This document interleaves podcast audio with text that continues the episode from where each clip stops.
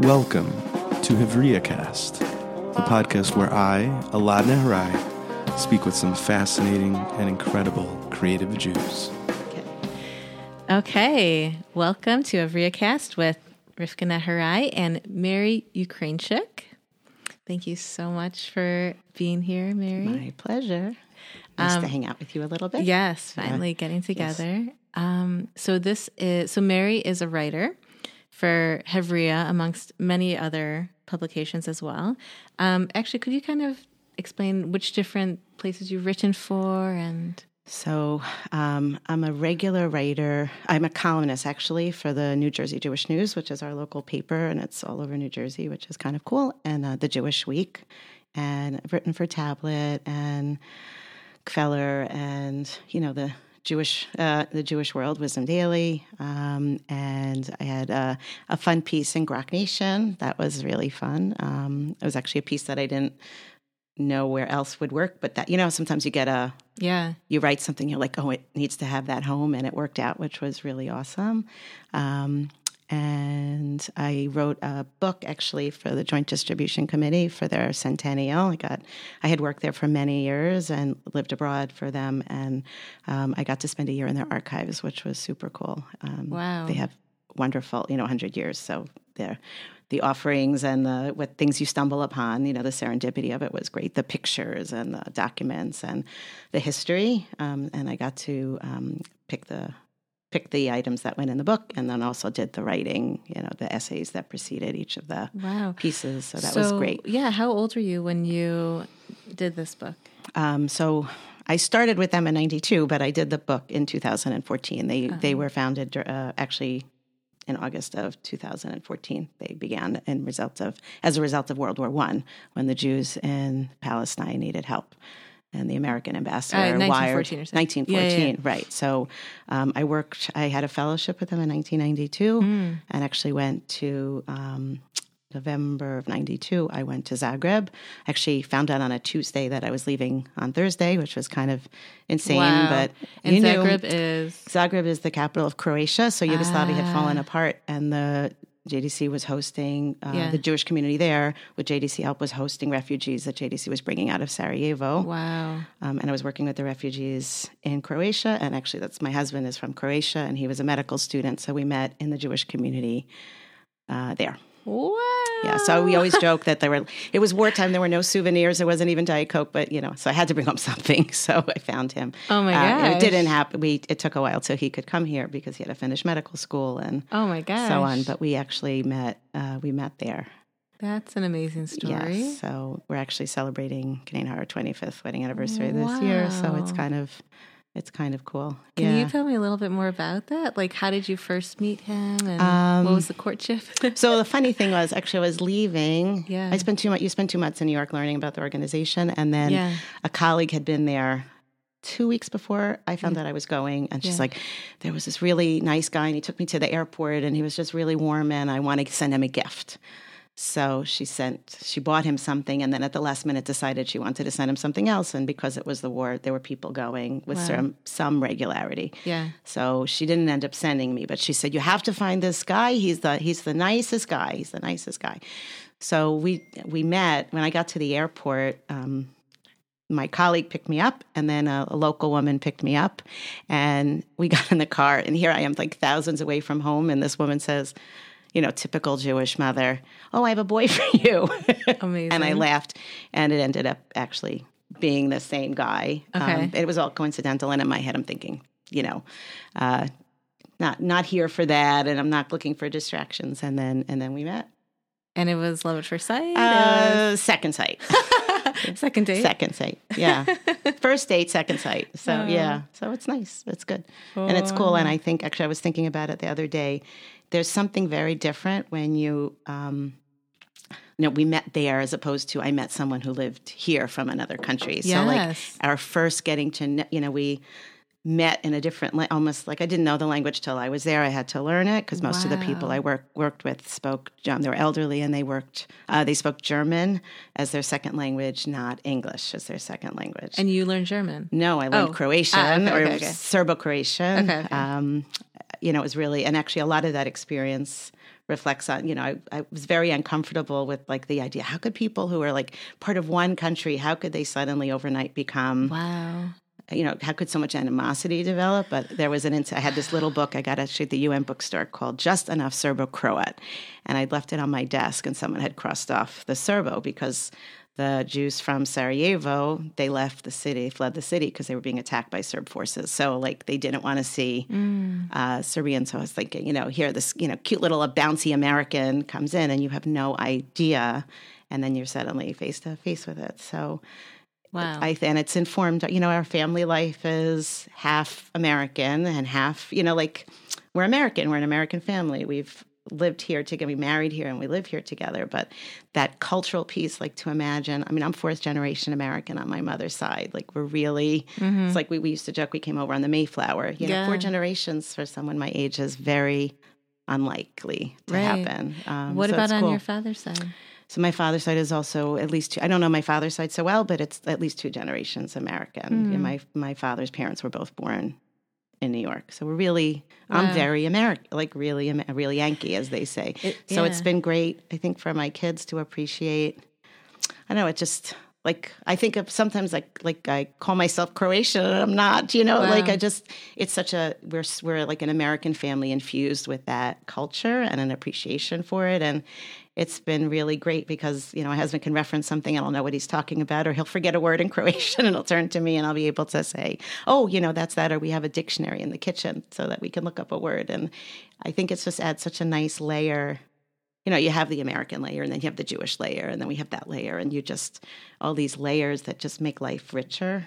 Um, and I, I think it's been really nice to have that. Yeah. Um, it's, you know, So interesting. Wow, I just learned a ton about you. Yeah. Such a short amount of time that was not expected.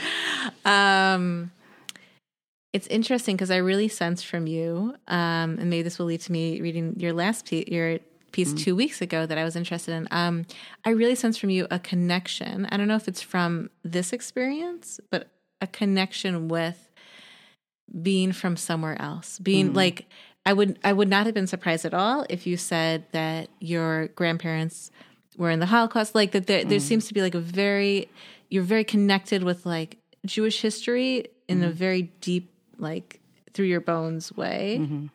Um, and I'm curious of where you see that. Um, so I actually, even when I was little, like a little girl, like some of my earliest memories, I sometimes felt, and I don't want to call it outer body, but like I definitely felt like I was, I don't know if mismatch is the right word, like the an older Yeah. soul had somehow, you know, like Yeah. when the Malachim were escorting me into the world, they like made a mistake and they put me in the wrong place. Um, I think that that some of that is feeds into that artistic outlier Yeah. experience, like that you don't quite know where you fit. But I've felt that my whole life, and I've always felt old. I've always felt like an old Wow. soul that I was from somewhere else, or I don't know if it's like weird to say, like you know, I feel like the connection to my previous Gilgul or something like. But there really is a. I definitely feel Yes. that a little bit Yeah. um, like I'm drawn to old things, and I'm, you know, I when I pick up something, like I love to go into you know antique stores and uh, you know vintage places and pick and imagine. You know, like I feel the soul of that thing coming Yeah. off that thing, and I'm drawn to the thing aesthetically and the story behind it. But I like, I feel like someone is point like I, I feel a sense that someone is pointing me there. I feel like a sounds creepy actually now that I'm saying it out loud, but I feel a very strong connection to that. Like I, I use all my my Pesach dishes or my grandparents and mm-hmm. my great aunts, and I I feel like when I open that Rubbermaid bin or open the cabinet that they they're there. Like I, I definitely not like in a seance, I'm Right. in touch with the dead kind of way, Right. but like just that this lingering whatever sparkle of Mm-hmm. fairy dust they left behind in the world i feel it i do feel it and i think that that's i definitely have wanderlust i love to be in new places and experience new things and to the embarrassment of my children you know to talk to i love to talk to people online in places and Wow. um, just to feel that connection Yeah. i I don't know that makes me feel ground like as much as it sounds like the opposite feeling that connection with something that's not physically here makes me feel very grounded Well, it sounds here It sounds like you think it's also kind of part of your purpose. you Mm, know? Probably, yeah. Like to, and I think that feeds into the wanting to tell story. You know, like I know everything has a story. Yeah. You know, um, I actually just I've been saying I'm going to do it for a long time, but I recently did it. We were looking around the house and. One of the one of my boys said, "Gosh, we have so much stuff," and we do. You know, like if some relative passes me something, I feel like there's a, a sacredness to it, and I don't Mm. Yeah. want to get rid of it because they gave it to me, and it's hard. It's Yeah. hard for me to like let go of it once Yeah. I've accepted it. If I've said no, I'm fine. But Yeah, once yeah, I've accepted, I feel like this sacred responsibility. Um, so I started to write like room by room the stories of each of the people or you know each of the boys have you know whoever they're named for i took something from that person so i want to give you know have for them and i'm like i don't want them to come in with a bunch of black garbage bags and just throw everything out so i've been writing you know Wow. we were on this trip or this came from this relative or this is the story behind that so i'm going to try to put pictures in it's like a little personal side project uh, Yeah. because there really is a story i mean i'm not talking you go into stop and shop and you buy a bag of apples but Right. Our th- i really think that there's a soul Yeah. in our things, especially when you've gotten it from someone you loved. Like it's there. Um, I don't like. There's something lingering. By I have my grandfather's banjo. He was um, he was a vaudevillian, and it was actually great because he used to sing these very inappropriate songs, and I didn't understand them. But my grandmother would swack him and say Harold, not in front of the children. But um, I had the banjo restored. Turned out like this big restorer is in New Jersey, not far from us Right. and I we opened it up and the drum had bl- like a black stain on it and I said, you know, could you remove the schmutz? you know, I asked him. He goes, oh, you don't want to remove that. I said, why? He goes, that's the those are the oils from your grandfather's fingertips. Oh my gosh. And I like shivered and I thought, oh my gosh, I'm this is the right guy to be doing this. Like he believes it too. He's like, Wow. so I think that that that made me very aware that I wasn't imagining that Yeah. feeling. Like we do leave an imprint behind. It's up to other people to see it, right? Like we have to see it. So I guess some level of my tafkid is to, you know, my purpose is I want to I want to preserve those stories in whatever way Yeah. I can, even if no one reads them. Yeah. you know, And well, I'd love to read um, this piece um, about that you just sorry wrote. we. No, no, this is all good stuff. Um, because I think it really explains a lot about why some people really respond to what's going on in the world in Mm-hmm. a very deep, kind of visceral. You feel it like really deeply in your bones, Mhm. you know. And I think um, what you're saying about like being from another, feeling like you're from another place, Mhm. you know, and experiencing history in this very deep way, Mhm. history and current events in this very deep way. I think it makes a lot of sense. I'd, I'd love to read this. Okay. Um, okay, so I hope that I hope that I'm going to get the right order. Okay. Okay, so this is Merri. She wrote a piece. How will we know when it's time to go? Right. There's that old joke about how long it takes a Jew to leave a party. I can't help wonder if the festivities here are winding down. If we're too drunk in love with baseball and apple pie to see the writing on the wall.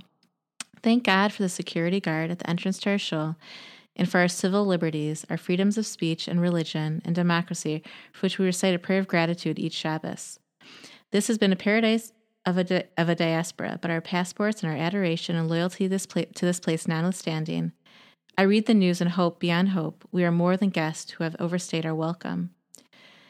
For now, we continue to linger by the Gullis bar, sipping drinks while making witty banter, renovating our homes, and sending our kids off to Jewish day school and, scum- and summer camp. We might stand up for what we believe in, fighting back where we can, davening for our safety, reciting to Tehillim for our peace of mind. Or we might play down the worrying signs, choosing to do nothing about them at all. Either way, those images of Nefesh B'Nefesh flights are a balm, especially the scenes of the new arrivals kissing the tarmac in Tel Aviv.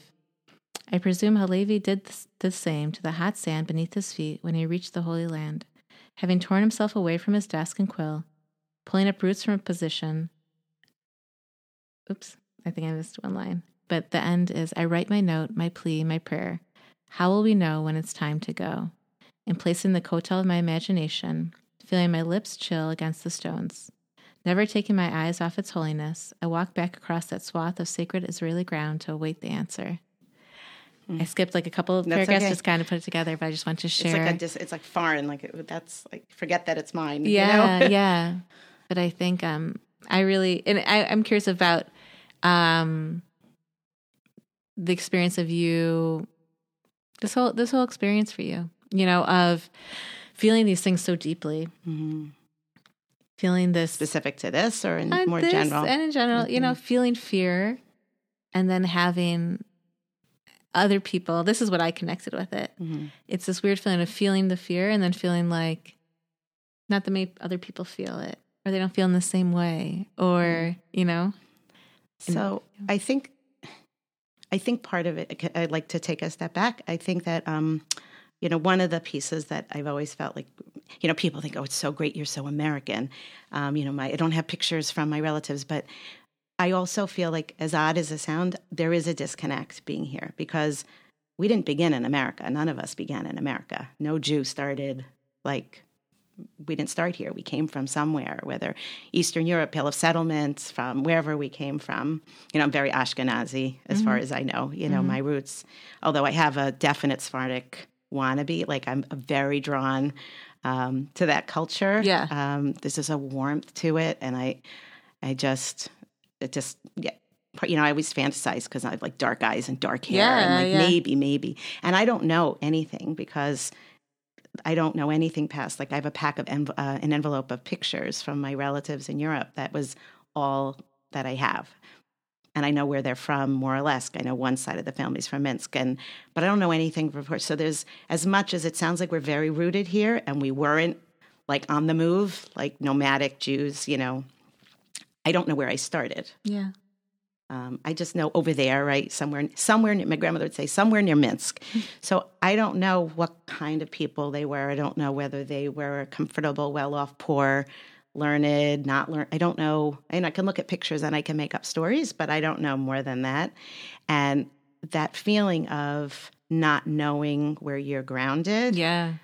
sort of hovers somewhere inside me, or sometimes it's more prominent. And some, and I, when I watch the news, and I, you know, Pittsburgh really, I mean, I'm sure it shook most people, um, but it like, I want to say it confirmed, like I'm not crazy that I'm feeling this discomfort. Um, I mean, I as a child, I remember our shul once had a swastika painted on it, and there was a rally, and I remember the whole neo-Nazi march in Skokie growing up. That that was a thing, and I watched the Holocaust miniseries on television. Probably was too young to be watching it, and I was scarred by it.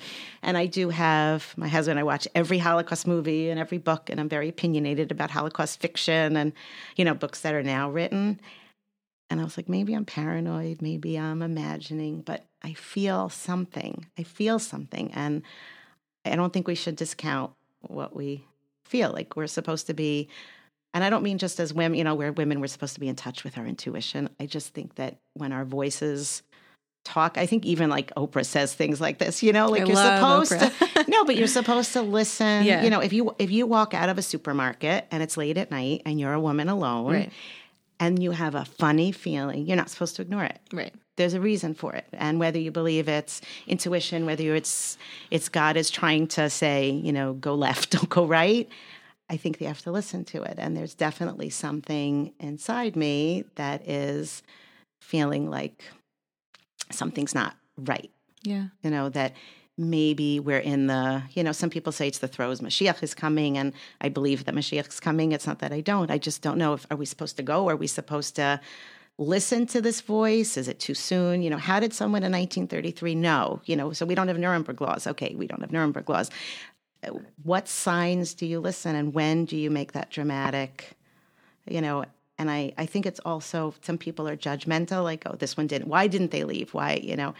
I see why they didn't leave. We're not leaving we're here. And you know so it's not the same. I don't know if it's the same. I don't know. I don't have nevuah but something in my kishka says the world is not on its axis and we have to you know like what that um, i think it's from yeshayahu the you know we have to make the crooked straight. The crooked there is a there is a crookedness in in the atmosphere that something isn't right you know like you know, people hundred used to be kinder. I used to feel like not as afraid to you know i i watch out for my personal safety but like i didn't worry walking into a store with a hat on or you know identifying. And we we've gone away as on vacation like you know my my kids and my husband are in the jewish uniform for vacation you know like the baseball hat and the tzitzis are tucked in. And like we've been singled out everywhere we go. And like even we were in old montreal. And i was shocked but somebody like i was What wearing did a they hat. say? they just like they just knew i was jewish. So i was like And was friendly sign. or?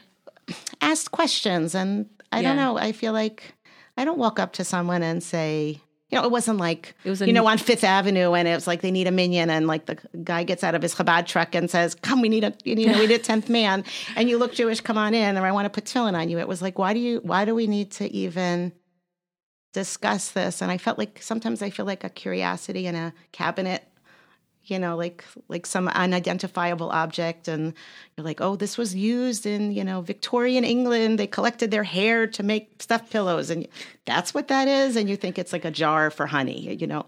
I feel like a curiosity and i that to me feels like something is not well i shouldn't. We should we're here. We should be able to be not necessarily a melting pot. I don't like that expression so much because i like that we're able to be who we are right? but not necessarily noticed for it, if that makes sense. Is this a new thing you're saying? Like I definitely feel it.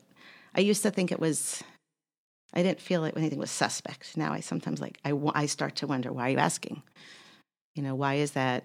Why is my Jewishness, why does it matter? Um, you know, does it matter that I cover my hair? Does it matter where I'm from? Does it matter that I have a an aquiline nose or, you know, I look Eastern European? You know, does it matter? Why does it matter? yeah. and I feel like I don't want it to matter.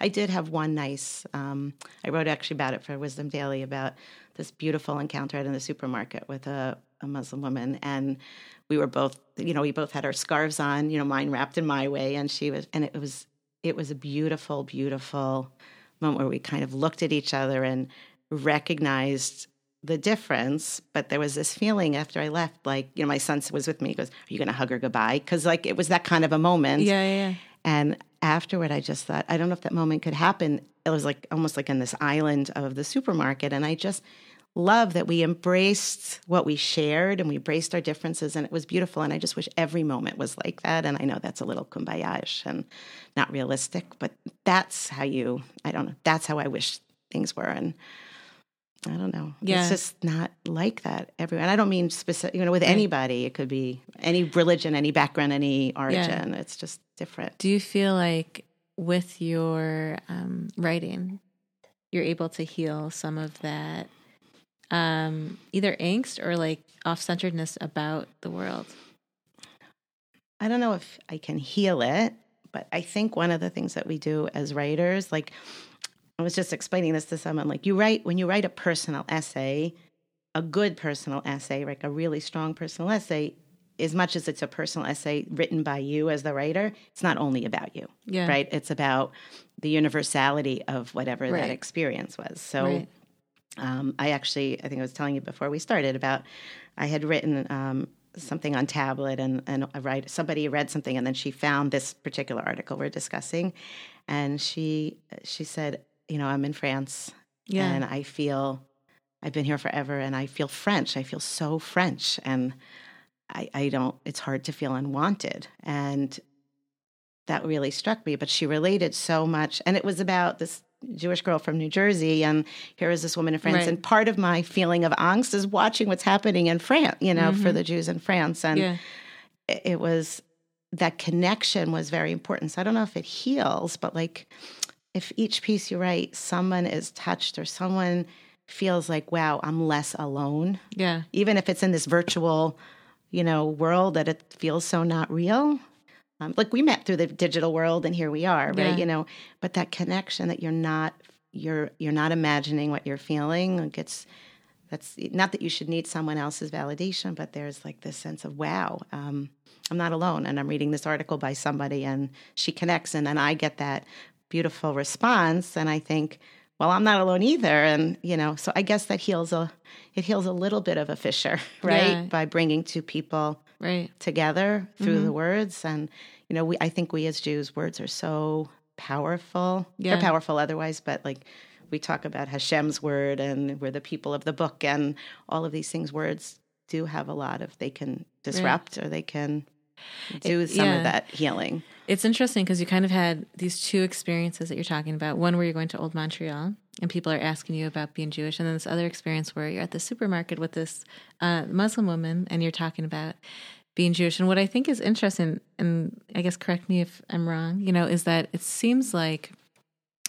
it's um, not so much necessarily the words with these people, but kind of the energy behind it. Like if these Yeah. people in Old Montreal, they're not coming up to you like, I, I can sense something really beautiful from your family. Can you tell me about it? Like it sounds Right. like there's kind of like you seem like these kind of strange people, like this kind of distance. I think it's like a you don't want to you don't want to be you don't want to stand out. Like once you're noticed, there's something like why am I being noticed? And I I don't know if I have a heightened sense of things because I'm feeling that there's a tenseness in the You're saying you environment. feel like a fear. I feel like a dis- it starts most of the time. It's discomfort. It's Right. like why I want to know Muslim why. because the Muslim woman noticed you. Well, we noticed each other, Right. Um, and it was like you know those commercials. They have like uh, two long lost siblings are running across the wheat field and they're embracing. You know, like one of the. It was one of those moments that we like looked up. She looked up from her cart. She had a, a small boy in a cart, and I looked up from my cart, and our eyes just met, and there was this instant connection of energy, and you know, I I, we didn't say anything, but we smiled at each other. It wasn't, there was not an, I didn't feel any discomfort at all. I didn't Right. feel it at all. Right. Because I think what we, we recognized in that moment, what we shared, Of what we're the same. right, was bigger That's than what differentiated us. Yeah.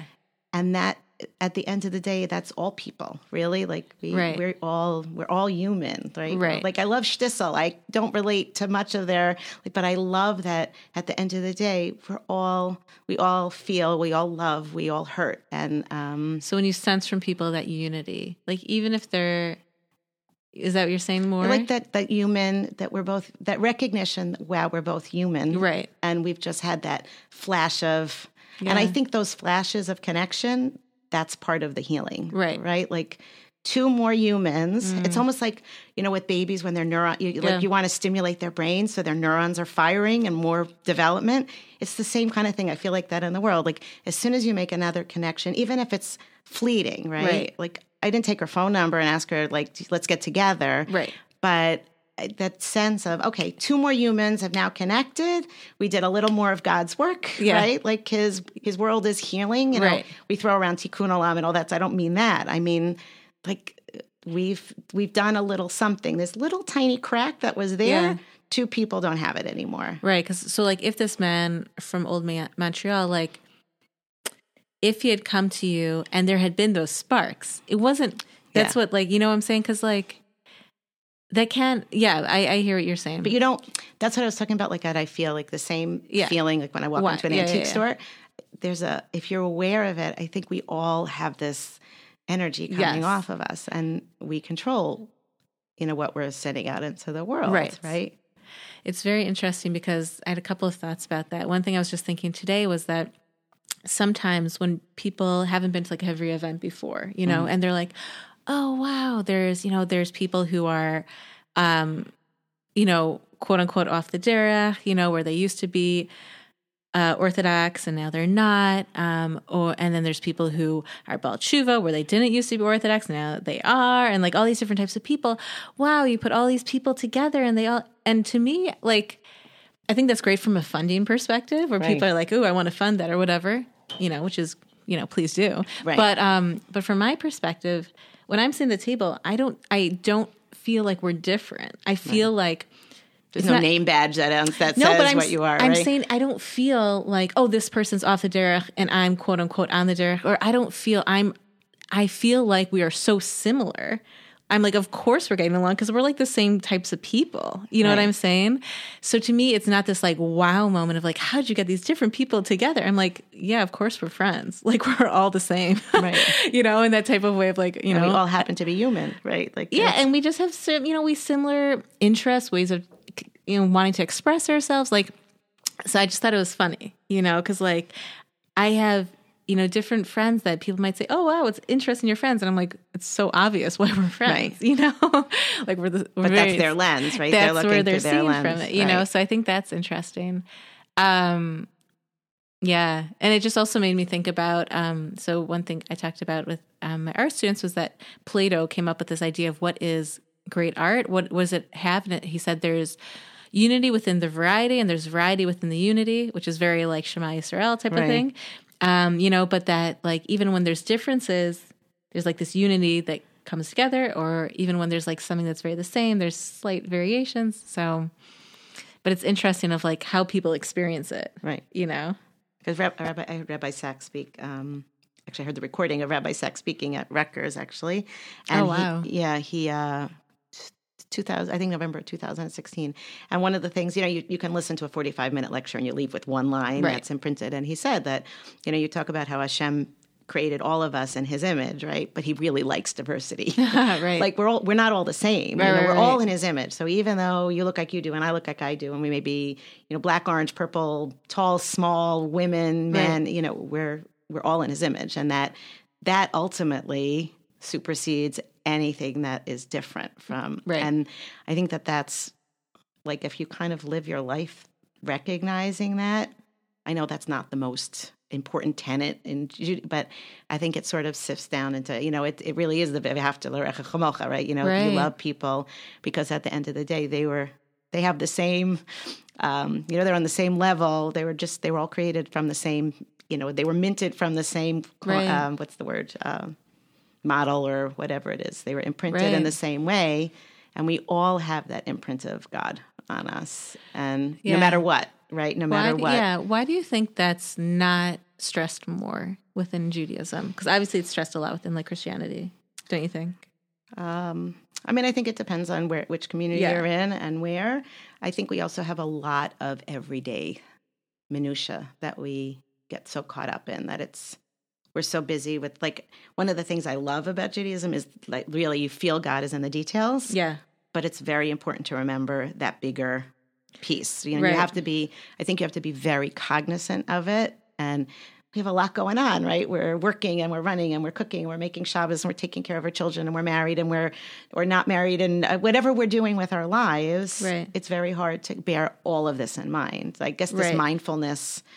Uh, you know, this whole thing about mindfulness is getting Right. back to that Right. that some that idea that we're there's more going on than just the everyday but i try to i sort of like keep it I don't think every day oh you know god is made me you know but what i do do is when i'm in all those details i try to see god in the details Right. and that brings me back to that bigger Yeah. But I'm just wondering like, because like if you have to you know, that like hit it pretty big. Yeah. you know, Right. that that made it big, and like, but but Tzelem Elohim, it's a good bumper sticker right Yeah. I feel like so like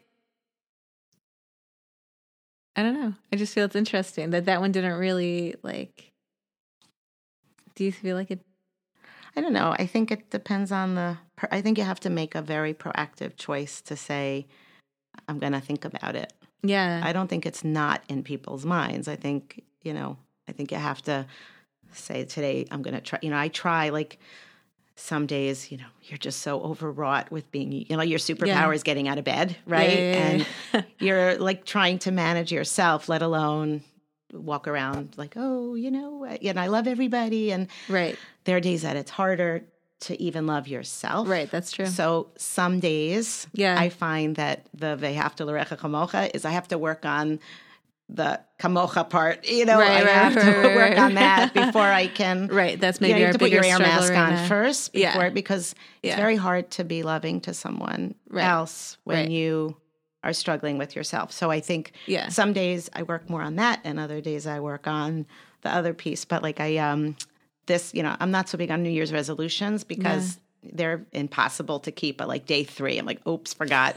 You know, so I don't really uh I had one I had one on the Jewish Rosh Hashanah and I had one for the How are you with the Omer? uh, uh terrible. uh, day four. We have even like all these counters all over the house. They don't help because you have to remember to find them. But I, I wanted to try to do one thing every day that was hard for me. Oh wow, Like um, that's cool. tiny Yeah, little yeah, yeah. things, you know, like let someone go online in front of me in the supermarket when I'm Right. rushing. Uh, I'm not talking like save the world Right. and donate a kidney. I'm talking like, Yeah. like which would all nice things to do too, but most of us aren't on that level or just we don't have the opportunity. Right. I like try to do a little nice thing and and to put myself in a situation where it's hard. It shouldn't be easy. Yeah. You know, like I, I would say in my head, um, Hachnasas Orchim is not having your best friend over. Yeah. It's having someone that's harder for you to have over, right? Right. Or going beyond your Right. um, outside your comfort zone. So I try as much as possible to do that. I some days it just doesn't happen because I'm you know if you're a freelance writer and you you know you don't even have to leave your house, so Right. it's not always so easy to do that. But like try to do that and do it in that way as opposed to thinking so much about it. But I feel like you can see I do see God everywhere I go Yeah. and I feel he's very much in the world. I know it sounds I'm going to sound like a cuckoo bird, but I really feel like I see, and I'm not just talking like flowers or, but just sometimes you something there's this imprint there if you want to see it, and I think if you are cognizant of that, then you're more cognizant of the other people. Like it's Yeah. like one thing makes the others fall into place. Yeah. Tell me more about that um, relationship with God thing. Like, how do you, and you say you speak with him all the time. What? How does that? what So sometimes? I'm mad at him. Yeah. Some days I'm really mad at him. and you like literally say it, or and I, I, I, you know, sometimes, well, more like yeah, something will happen. I'll look up and go, really, really, like you had nothing else to do today. do you do you connect with Fiddler on the Roof, like that type of dialogue? A little bit, Yeah. a little bit, um, less the negotiation because Yeah. I don't feel that there's room for negotiation. I know, you know, but I definitely some days like I'll take out my siddur to daven in the morning and I'll say, I. I'm sorry. I, I just can't use the text. I have to just, and I'll talk to him. Yeah. And, you know, I always say there's, God doesn't always, you know, they say you didn't get the answer you wanted. Doesn't mean he didn't answer you. Yeah. And I try to bear that in mind because some days it's like, but I, I really wanted it to go that way and it went the other way or nothing happened. And, you know, to be aware of the fact that my answer, you don't get to choose the answer. You can only choose to ask the question. Yeah. And that's what keeps the relationship. I, I feel like that keeps the relationship going. Like I've never felt like that I can't do, you know, participate in certain things as a woman. Like it's never been a problem for me because that's not the way I connect. Like I don't connect that way with God. I like to, you know, I talk to him in English. I talk to him, you know, whatever language comes out of my mouth or whatever mood I'm in. And sometimes I'll just say, "Do you see what a beautiful thing I, I just I just made a persimmon salad, you know?" And I said, "Do you see what I did with your persimmons?" you know, and the thinking, okay, this is crazy, but I, I don't know. It feels like the right for me. I'm sure that you know it's not the standard way, um, and I do daven. Were you always like this? Like you always had that type of relationship? I, I, I'm yes. I always well. It started when I was younger. I used to I talk to God a lot. I talked to God in the same way I felt the presence of rel- you know other people. I felt. I've always. I don't know. I just always felt it. I had this big thing on Simchas Torah. Like I used to love being able to peer into the Aron when it was empty of Torahs. Wow. And I thought, like, I get to talk to God today. You know, He's right here. Of course, He's here. Like all the Torahs are out. So you he really must be. you feel something. Yeah, I feel something. I'm very in touch with that. I know it sounds like it makes me sound like a little hokey, but I, I feel that. And sometimes that's, I don't know if it's enough for, some days I wonder, is that enough for him? I mean, am I doing enough for him? You know, if I can't open a siddur. But sometimes, sometimes crying, like, but it's, I think that the importance of Judaism is maintaining that relationship. Mm-hmm. And this is maintaining a relationship. And you know just like any relationship some days you laugh with your spouse some days you cry with your spouse some days you know my grandmother always said have have your biggest arguments with your husband on the day you're most in love. Mm. Because it's going to be a different tenor right? You Wow. know so you know say god you know things have been great. I just want to bring up you know? And Yeah. it's i don't want to say i'm making it a human Yeah. to human relationship but like i feel like i'm talking to him and Yeah. I, I'm pretty sure he doesn't. He made us, you know, he chose us because he wants people who talk to him, right? Yeah. He's all alone up there. A lot of angels. I don't know whoever's flying around, but I think that that's the reason he created the world and he created us to generate that relationship and that's how I keep it. That's how I keep the the love alive, you know, and that's what works for me. So Wow. I want to um, read, I think, your piece about the invisible Jew, which I think Okay. relates to this idea that you're talking about, about you sensed of course you can participate you participate all the time Right. you know like you participate in jewish things so i think that relates kind of to your reaction to um, women's faces being taken away from um, would you say like religious magazines how the would you- more the the more- more, um, you know the, the well it's moving more and more into the less uh, right you know more to the right publications Mm-hmm. um, invitations um, advertisements there was actually a I don't remember what catalog it was, so I'm not going to say anything because I don't want to misattribute.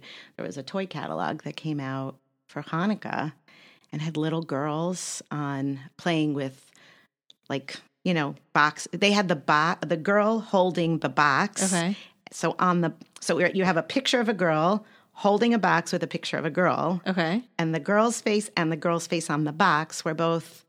You know, um, I don't know what the correct graphic designer word, but like blur. They were sort Oh, of wow. blurred. And a friend called me hysterical because, like, now I'm, you know, Yeah. I'm your go-to uh, among Yeah. my friends. Like, did you see? it? And Yeah, we yeah. didn't see it. And I was so. I mean, to me, there's nothing purer than the neshama of a child. right And I think our faces are where our neshama. You know, you don't see someone's neshama in their elbow right right? You know, the eyes are the window onto onto the soul. To me, is such a Jewish thing. Like, and that's that. Your neshama is that piece of God inside you. How would you want to?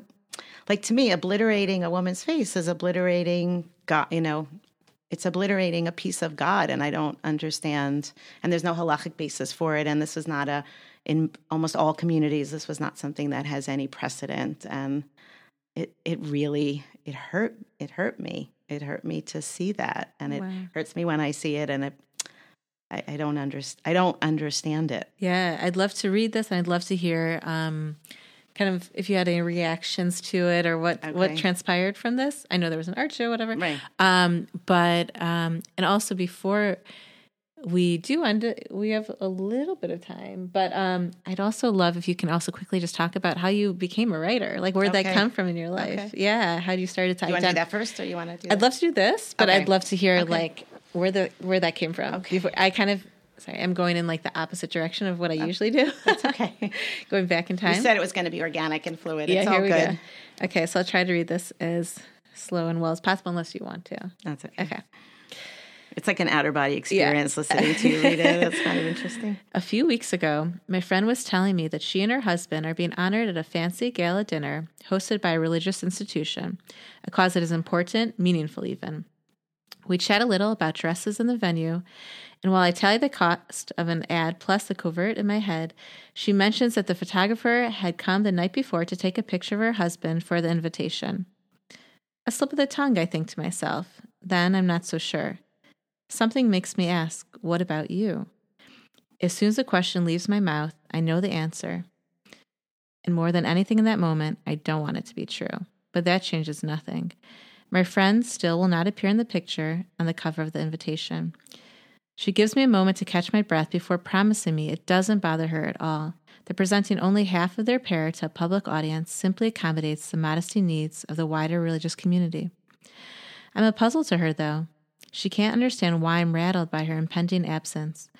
I tell her I've spotted invisible women on the pages of some of the frum publications, but never before have I watched someone I know disappear. Hmm. What a piece. I- can't believe it was so. It was a while ago already, too. Yeah. It wasn't so new. So the interesting, the most interesting thing is, um, she and I were st- were still friends, and she did see it before it went out because I didn't want to just. I wouldn't have not published it, but I wanted to be respectful to her.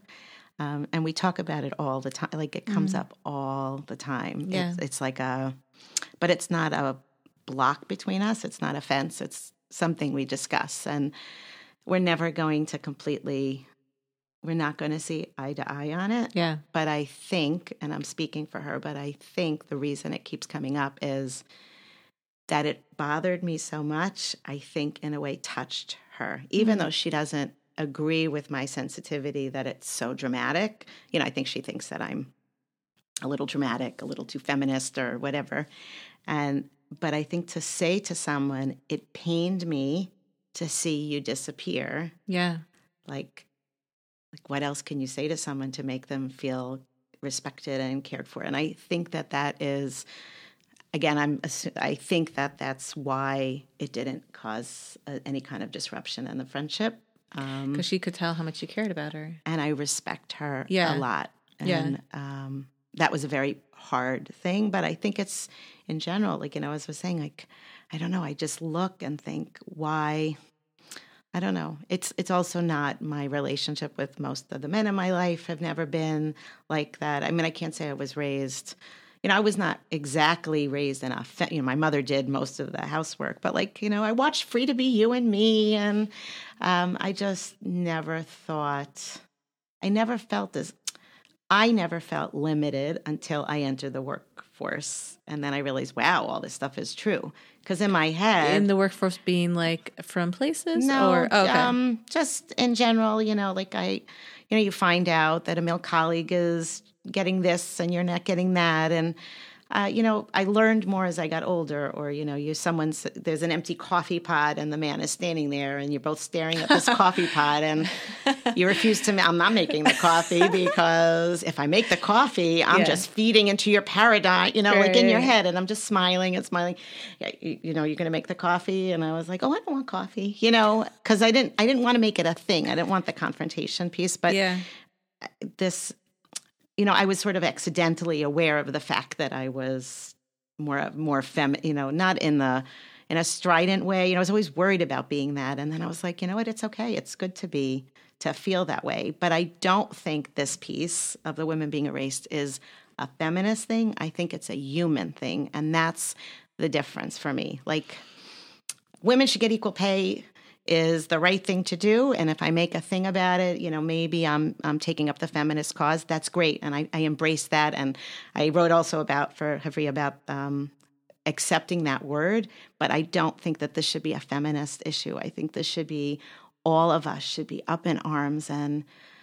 This is not who we are as a people. It's just not it's just not the Jewish way to do things. And there are Rabbanim, and even today, who will only, Rabbi Horowitz, um, Yaakov Horowitz, he insisted in his, you know, his dinner ad, he's with his wife, and that was only a few years ago. There are people who believe that, and to watch women, you know, each time there's a new publication, and people will say, "Oh, not them too," you know, like Tu Brute, like they always had women in their publication, and it's slowly it's just encroaching more and more and becoming more and more normative and it's just heartbreaking because if it doesn't stop it only grows. Nothing stagnates. Mm-hmm. but i think that's human and jewish and it's not shouldn't just be about shouldn't just be women. I think men should be right. we should all be saying this is not who we are. Right. And you know yeah you know i'm lucky that i know men who are and you know there are men who are taking up the cause. You know Elad has his still has his face pixelated even on that that forward article with the Twitter, the JTA article I saw. I was like, oh gosh, he doesn't even have his face there. They used the pixelated one. You know, I was like, oh good, bravo, right? Um, I hope people know what it's talking about, or they just think that. But I think that it's very important that we as humans do everything we can to preserve it for the sake of us as humans and for the sake of humanity, but also because I think we're it's a smear on what God God created this world, He created all of us. And when we don't embrace that or we say we're not, you know, when we look at a, a woman's picture and find it offensive, like, why is it offensive? And a modestly dressed woman or just the face or a five year old girl on a box of Lego or whatever, right. like, that level of this right. is just it feels to me like we're not feeling god in the world that Right. I mean, to me, it also kind of brings up like what's going on with people's sexual. Uh, I don't know. Their sexuality seems to be messed up. Like, in that, can you like? Because I guess kind of one of the ideas is that seeing a woman's face will make you aroused, right? Is that kind of like? I mean, I guess yeah. Is that one of the ideas? Yes. Is that like yes. it's too much for you to handle, and then it's like.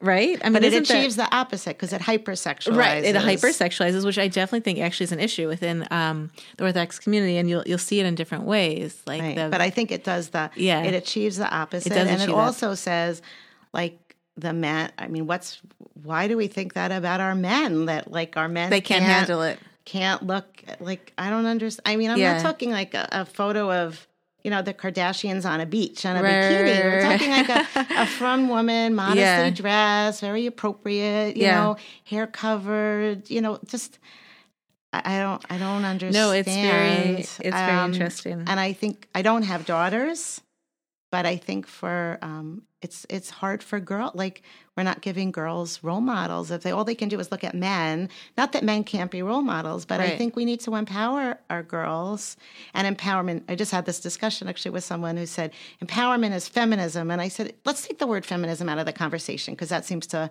just up the the tension Yeah, in the room. yeah. But like, don't you want your daughters to be? Don't you want them to be? empowered and and feel good and and proud not in a way of like pride and gaiva but Right. like pride in who they are that they're jewish that they're walking out into the world and they're reflecting what god wants us to be and you're Right. saying they don't have anyone to look at i think that that removes that important piece right. um, from what we're giving our daughters and we're telling our sons that women don't matter like it's just not Yeah. all around it's not a good thing Yeah. it's yeah. just not a good thing No, 100%. Um yeah, and it just makes me think about like I wrote a piece a while ago about how actually I used we used to go to um a Haredi shul and then we started going to Modern Orthodox shul. And um I felt so much more sexualized at the Haredi shul Mm-hmm. that when a man would like come over to the women's side, I felt like, oh my god, like I'm this woman, and like he's uncomfortable. like what's he doing and what's he doing here? And what yeah and but like it was just so uncomfortable. Like oh my gosh what am i you know it, it was this heightened sexuality you know versus like in the modern orthodox shul it's very low key like we all have kiddush together it's super like and everyone's used to interacting And you still have a mechitza. It's We not do the have mechitza. That. I don't think it's the mechitza that's doing it, right? We do have mechitza. Um, but yeah, and that when I when I interact with man, uh, the men there, I feel like a human being. I don't feel like a woman. Like yeah, okay, I am. You know, I have a slight sense. You know, and but I think that's very interesting um, about because trying to create a separation, you know, between between sexes, and then what can backfire and heighten, and then sexuality gets all confused. right. It's, like- hard. It's it's it's not a good thing. It's just really. Yeah. Not, I'm, I'm not simplifying it by saying that. I think it's just it, there's nothing about it that feels right to me.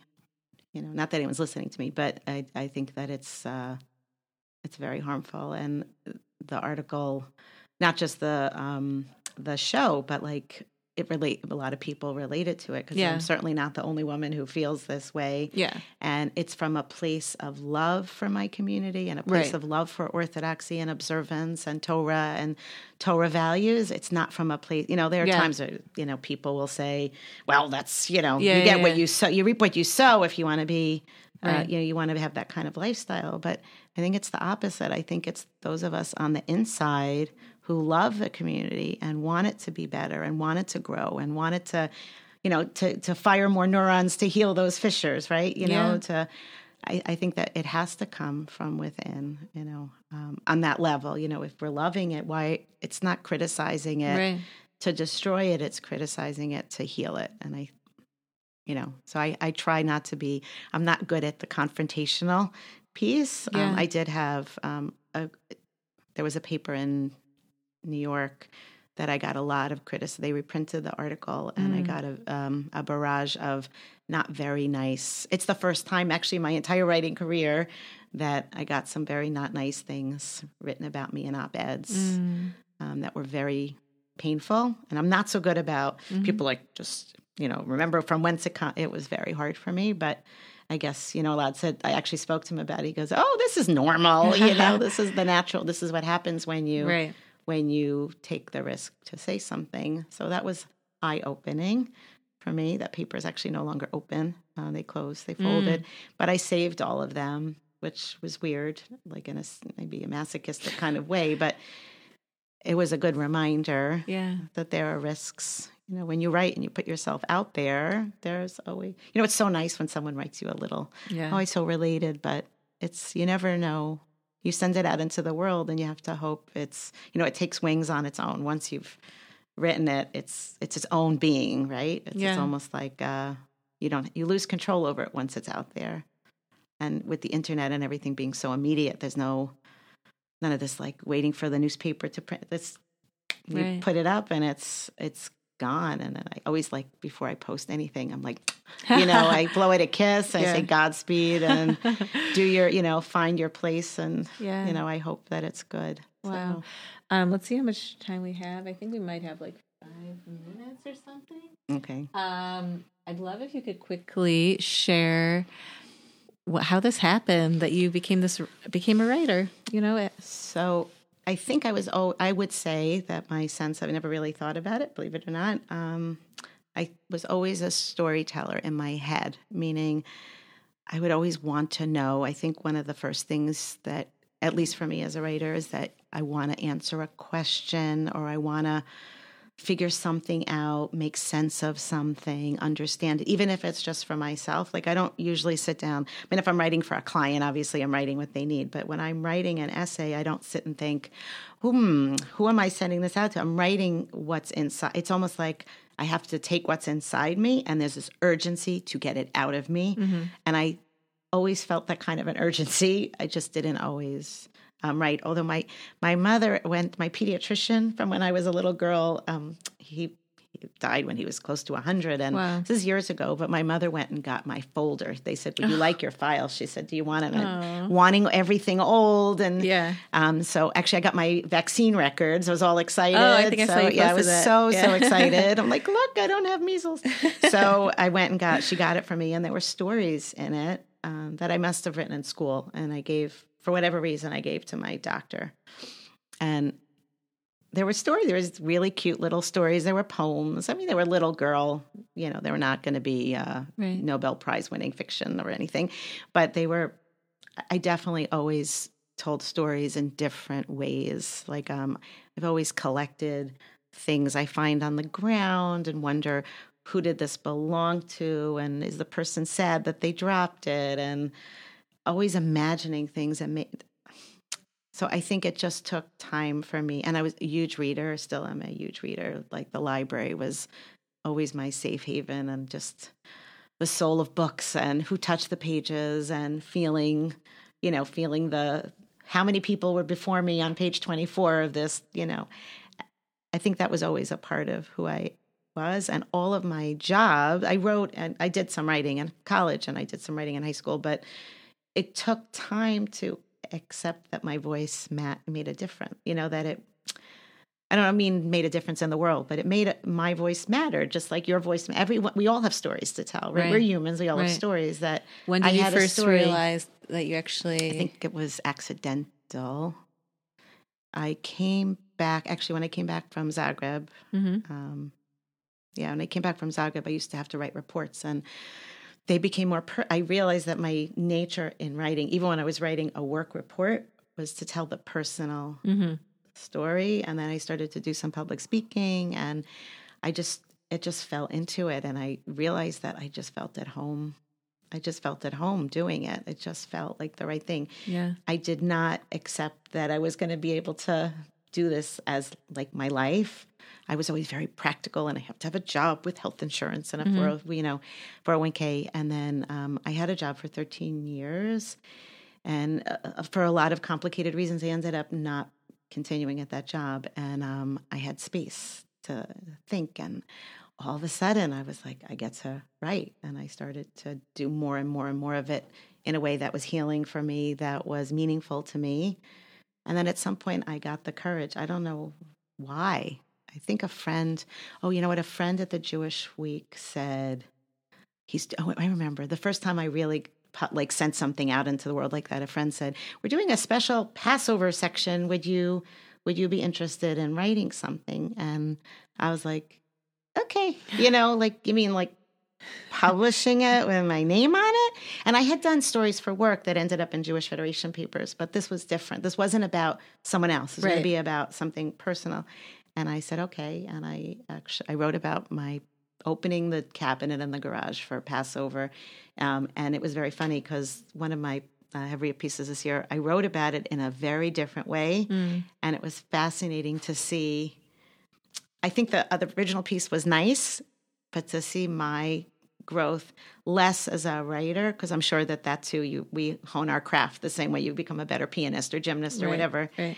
But like the willingness to let more of me uh, be on the page, not in a TMI kind right, of right, way. Um, You really let your yeah. You really. but to let it out there and like you know my husband sees everything before we have a deal that he reads everything before it goes nice. out so that he's comfortable because I do write personally and he's very rarely said can you take that line out and I and I do but I've never felt I mean I've written about so many different personal things but it's never been in a gratuitous way like I really Right. try to do it in a modest way but you know like you know I wrote about I wrote like um uh, years ago, I wrote an article for Lilith about having a miscarriage. My husband doesn't usually like me to talk about it, so he'll forgive me when he listens to this.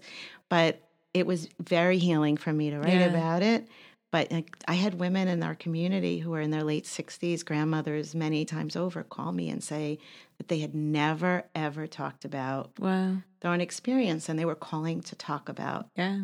their experience and they were so grateful that I had I didn't write it about in a, in a, it was in a very appropriate Jewish way Yeah. um, but they were so moved by it and I thought this is why you write right? Like even if it's one person like Hashem puts your in your fingertips the ability to do this. And if you feel compelled to share that story and you do I think I think there is a difference between like what we do versus you know some of the things that I've read things that I've squirmed in other you know general publications. And God bless because it's some people need that. Right. I could never do that because it's just I'm constrained a little by that.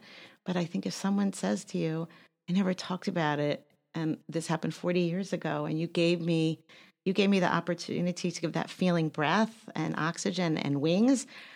There's like nothing better there's nothing better in the world than that right? To have someone you know like even when we read our, our stories like from each other i'm thinking you know it could be a i don't know you could write a 5000 word essay and then there's a line and i just thought she's in my head right? Like and then you connect you connect we connect with each other Yeah. and it happens with you don't know who know everybody looks at facebook likes and likes on sites and you just don't you don't know. And you have to have the emunah that there's a reason you feel compelled to tell the story. Like that like back to where we started. Like i you know you walk out of your house like and you want to go left but you feel something pushing you right.